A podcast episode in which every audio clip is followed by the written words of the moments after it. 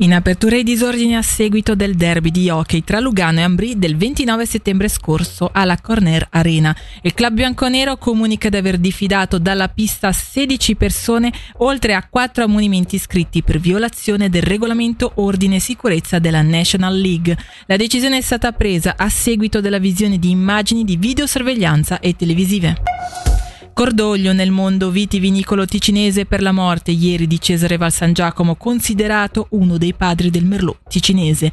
Classe 1929, riferisce la RSI, Valsangiacomo è stato a capo per una cinquantina d'anni della Vini Fratelli Valsangiacomo, fu vittore ed è stato anche attivo in politica fra le fila del PLR a Chiasso e a Morbio Inferiore, così come a Bellinzona in Gran Consiglio.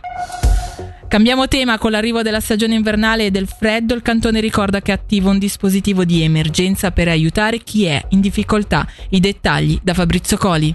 Il Dipartimento della Sanità e della Socialità, in collaborazione con la Polizia Cantonale, ricorda che durante tutto l'anno è attivo un dispositivo cantonale di aiuto d'urgenza per le persone, residenti o straniere in transito, che dovessero trovarsi in situazioni di emergenza.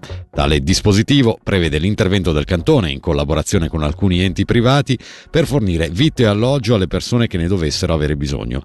Tutti i cittadini possono inoltre segnalare eventuali situazioni di emergenza alla polizia al numero 0848 25 55 55. Infine lo sport. Infortunio a una gamba in allenamento per l'attaccante dell'Hockey Club Lugano Daniel Carr. Il canadese, riporta la RSI, non scenderà dunque sul ghiaccio questo fine settimana contro Zurigo e Langnau. Per il momento è tutto, prossimo appuntamento con le news alle 18.